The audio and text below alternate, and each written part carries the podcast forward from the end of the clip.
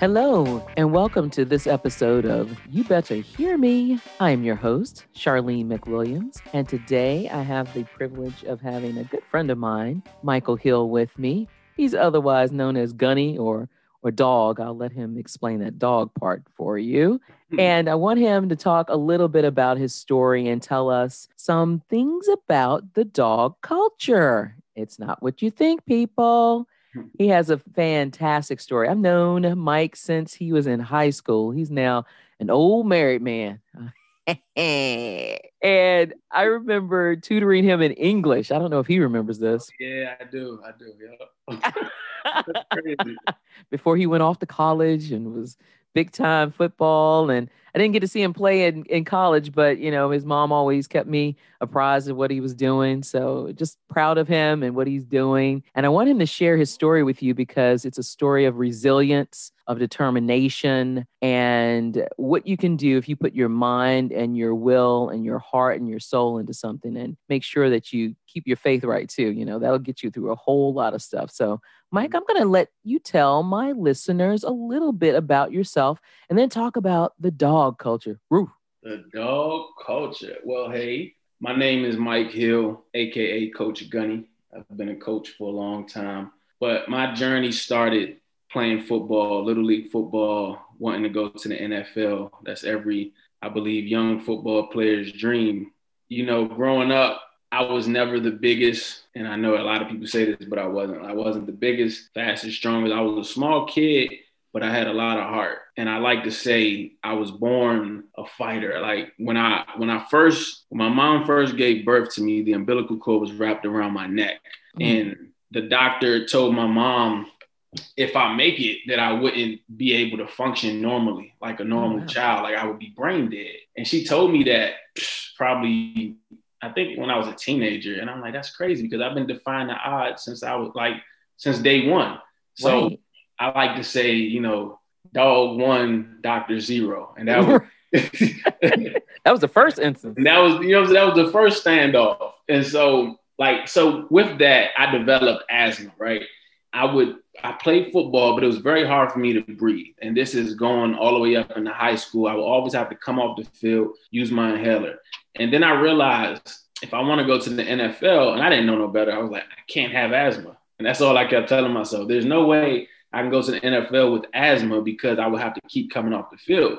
So one practice, I chose to not use my pump. And this was a workout at Bowie State. It was construction everywhere, dust particles in the air, and I was having like an attack. But I, I literally sat there with my pump beside me, security blanket, but with my pump beside me, and I said, I'm not going to use it and I'm going to breathe on my own. And that was when I was about 16 years old. And since that day, mm-hmm. I never used my inhaler again because I realized that if I, like you said, if you put your mind to something, you can overcome it regardless of what someone might label you as. Right. Because they label me an asthmatic. So when you can't breathe, use this pump. So I chose in that moment because it was bigger than just breathing. This was a future, a dream of mine. So I chose in that mm. moment not to use the inhaler. And ever since then, I never used it. Wow. And the, and you were how old at the time? You said you were about 16 years old. 16 years old. And you were at a practice. That's deep. That's it started early. Oh man. Wow. And that the crazy thing about that, like I I try not to tell kids to do that because I I train some kids with asthma, so I don't take it easy on them. I don't uh, coddle them because I understand how it can cripple you. If I chose to stick with that inhaler throughout my whole career, when things got hard, I would have had something else to rely on. And mm-hmm. this this is all going to transition into this dog because that's when I started to really develop that mindset. And dog stands for desire, attitude, will, and grind. So that's the mindset I started to develop when I said I'm not going to use this in inhaler. Early on. Early, yeah. 16 years old. So we get we get to college. So I had a great year, my senior year. We get to college and phenomenal career in college. I have a, a stint with the with the Redskins in 2007, but that's still my dream. I'm like, I was there. I got to get back. Still no inhaler. Like I'm good. I've never used my inhaler up until that day. And now I'm like 22, 23 years old. And so I'm playing arena football and I do really well my first year. Defensive player of the year, runner up, which was crazy. I don't know how Yeah. Runner up. Ain't that crazy? That is amazing. Look at you. Little Gunny. Right, but no, I should have been defensive player of the year. I, I don't do runner ups. So oh, I, oh, oh, okay, my bad. My Yeah, bad. just- yeah, that's right. That's I- right. You should have been it. That's what I'm saying. And so coming into the next year, I kind of had a chip on my shoulder. I'm like, all right, you guys, you, you must just don't know. So I I start this season off on fire, literally, right? Because every practice I start itching really, really bad. And I don't know what's going on. I'm thinking because I took this uh, pre-workout, right? Mhm. And so what a pre-workout does, sometimes it'll make you itch. So I'm thinking, all right, maybe it's the pre-workout. Is that a supplement or a drink or something? A pre- Yeah, it's it's like a, a powder supplement. You mix it with water and it gives you like fake energy. And Okay. Oh, okay. Like caffeine boost or some L-carnitine or something like that. Exactly. yeah. Because our practices was like 12 o'clock at night. I needed something, right? And you mean in the morning? Twelve o'clock in the, in the morning. Yep. So, my. 12 o'clock. Yep. I I'm I'm practicing and I'm itching and I'm like, oh, this is weird. So I, I Itching everywhere or like as Just- soon as as soon as I put my equipment on, like from shoulder pads down, I'm itching all over my body. wow. I'm very uncomfortable. So this year that I thought I was gonna have, I can't even enjoy practicing because my body is going through something that I can't really explain. All the Mhm. way to the point where I cut my dreads because I remember. you know I love my dreads. Right. So all the way to the point where I'm like, maybe it's my hair. Cause I literally didn't know, and I would never cut my hair, but I did not like it was so uncomfortable. I wanted it to stop. So I Right. cut my hair. So moving forward, I'm still playing, but it's just not right. And I end up retiring mid-season. Called my guys up because I was the team captain. I cried in front of them, and I was like, I don't know, man. I just must not love the game anymore. I don't know what's going on. Fast forward, I'm I'm working out still, just like I'm playing football. I don't know why I'm working out. It's just in me. I'm working out. I'm working out. I'm lifting weights with Pastor Wayne. I, Um, I remember so that too. I was there one session. Remember? I think we went we lifted weights together one time. Was that in like off Route Route 100? Yeah, Yeah. Oh yeah. Spot. Yeah. Yeah. yeah. You couldn't believe how much I was lifting. You're like, oh, let me find out. Yeah, you get it in. Yeah. Yeah. So I'm I'm lifting weights with Pastor Wayne, and I'm I'm lifting about 225 military press. And I remember the weight because it was a lot, but I was, you know, I'm strong, so I was okay. Right. But when I pushed up, pushed the weight off my chest, I felt like a pop in my neck. Mm. And so I'm thinking, you know, it's it's a strain, like a muscle strain. Right. So I go home, I ice it. I think nothing of it, but it doesn't go away. This is October, and I'm I just I iced it, thought I was taking care of it, and it it was no pain, but the knot was still in my neck. Oh, wow. Right. So we get to December, and I kind of got like a cold. I, I think I have the flu, and this is December 31st, going into the new year. What And year was this? 2010, December 2010. Okay. I got a cold. Shout out to my wife because she gave it to me. So- she wasn't your wife at the time. But, Right. oh, okay. Right. Not that I'm telling your business or anything. so she comes over. Uh, I guess she feels bad because she gave me a cold, and um, we watched. I, I was watching the movie. She just kind of sat in and left. But then I get to the point where I can't breathe. Hmm. Now this is dating back to me not using an inhaler anymore. So This is you said late in December or late? No, December thirty first, twenty ten. Okay. And remember, I said I stopped using my inhaler at sixteen. Right. Right. So there is no inhaler in the house. And like I literally cannot breathe. So I'm taking these short breaths and I'm kind of panicking a little bit because I'm not used to this anymore. Mm-hmm. As a child, when I had to, like, if I had like asthma attacks and the pump wasn't working, I would have to go to the hospital, get on this breathing machine. Right. Good. So my mom, she's looking at me like struggling. So I take this this asthma pump out of a first aid kit from 1990 something. Oof. And I use the old inhaler, pump dust into my lungs. It gets worse. Ooh. So my mom's like, we need to go to the emergency room. I'm like, okay, whatever. So I go to the emergency room. And so I get there, I get on my breathing machine and I start feeling better. And they it always helps. When you get on that breathing machine, you get there for about 15 minutes and you're good to go. Okay. So I'm good to go and I'm about to leave. They kind of like writing my papers up. And I just like ask the nurse, "Can you check out this knot in my neck? I think I strained a muscle. It hasn't gone down yet." So she looks, she touches my neck. Her eyes get really big. She says, "Wait here," and then she leaves. She comes back and mm. she's like frantic and like oh, she's no. seen a ghost. And I'm like, "Oh, she's so dramatic. It's just, it's just, it's a knot." Right, it's just a, a, a strained muscle. And so she says, we need to take a biopsy. I don't know what a biopsy is. I'm like, okay, that's cool. And um, I, I, literally, I thought it was like a swab, like under my tongue or something, because I had under your tongue or something. so she said biopsy. I said, all right, that's fine. And then they explain what a biopsy is. They say, well, in your neck is a mass, and we just want to go in and you know make sure it's benign. All these words I still don't. I'm just agreeing. I'm like, all right, cool, yeah, that's fine. Right. And then they host like they they give me a room. So now I go from emergency room to patient. And I'm sitting in this room. And I guess it's because like, you know, I'm a trainer, I'm a football player, nothing happens to me. So I'm just mm-hmm. thinking that they're overreacting to a flu because I didn't have an inhaler. Right. And so a team of doctors walk in. You know, they they say, Hey, how you doing? I said, I'm fine.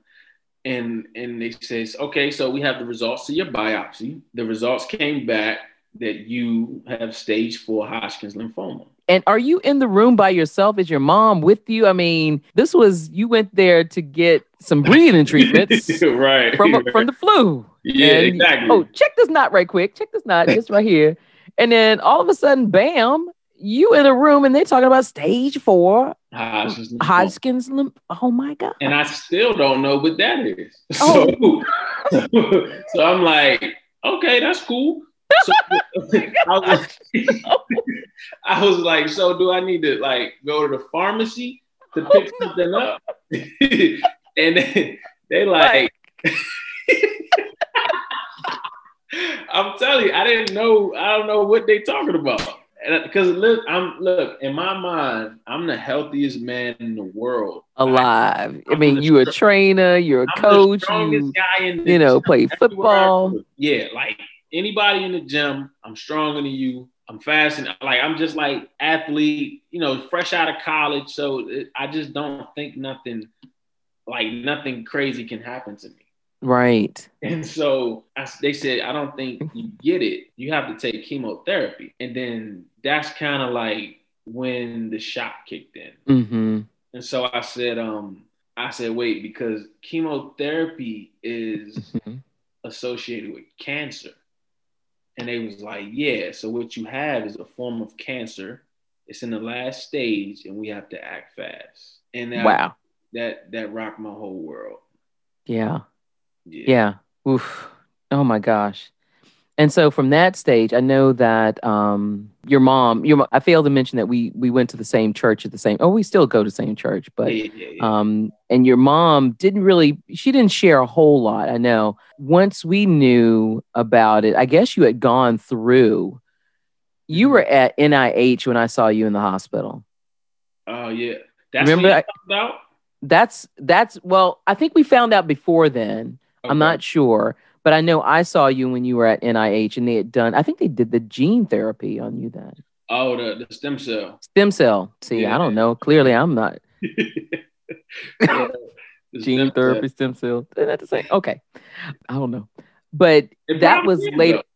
That was down the road, right? That was after this. Yeah. How long after this that had that been? Three years. that was three years later. Yeah. Well, I guess two years. After the the chemotherapy. Yeah. So started? January January 1, 2011 was the diagnosis.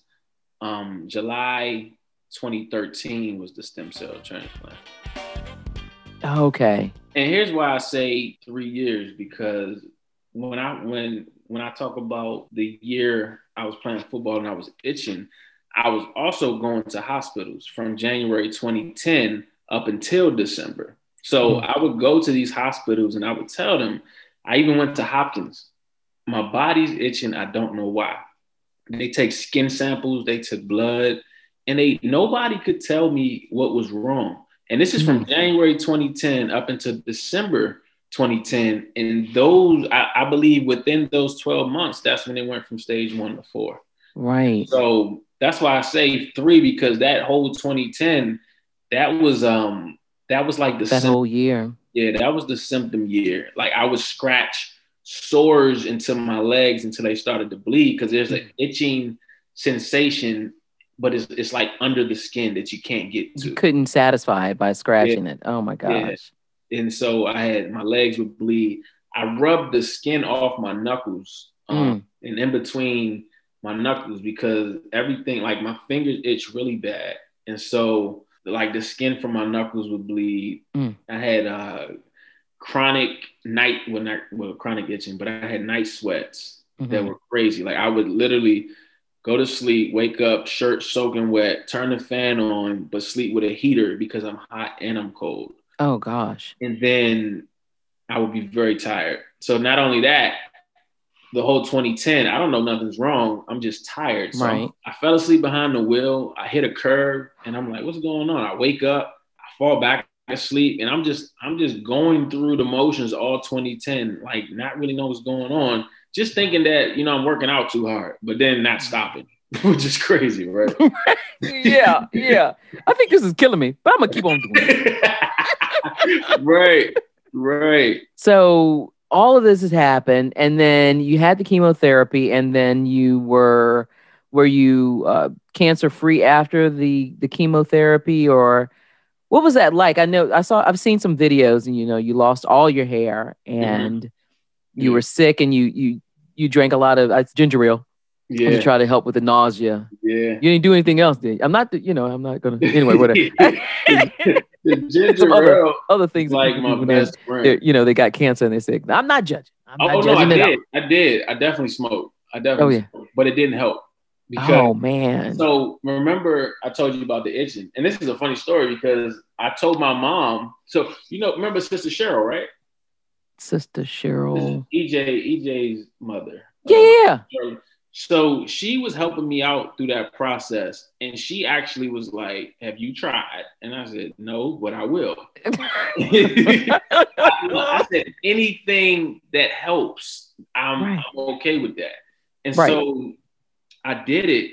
And I woke my mom up in the middle of the night and I had some weird conversation with her for like an hour. And she, I mean, she understood because I was in so much pain. Right. the itching didn't go away. It kind of like it just it like intensified it almost. Oh wow. So I, I never did that again.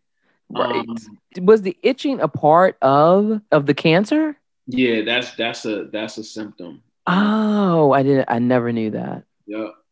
Wow. Yep. So that didn't work. And then what happened here? So I started the chemo, and the chemo actually began to work, right? So mm-hmm. I'm like, because I couldn't go outside without itching and feeling mm-hmm. uncomfortable. So I stayed out. I stayed in the house, and mm-hmm. so I would go to the to the to the hospital and I get the chemo, and then eventually, like after two or three treatments, I could sit in the car and not sweat and not itch, and I would. It was the craziest thing. Like you take so many things for granted. Right. Like I smiled so hard the first time I could go outside in the sun and not itch. Like I just was appreciative of being able to walk outside and feel, wow. you know what I'm saying? Just just to be comfortable and feel the sun and just not be That's uncomfortable. It, right?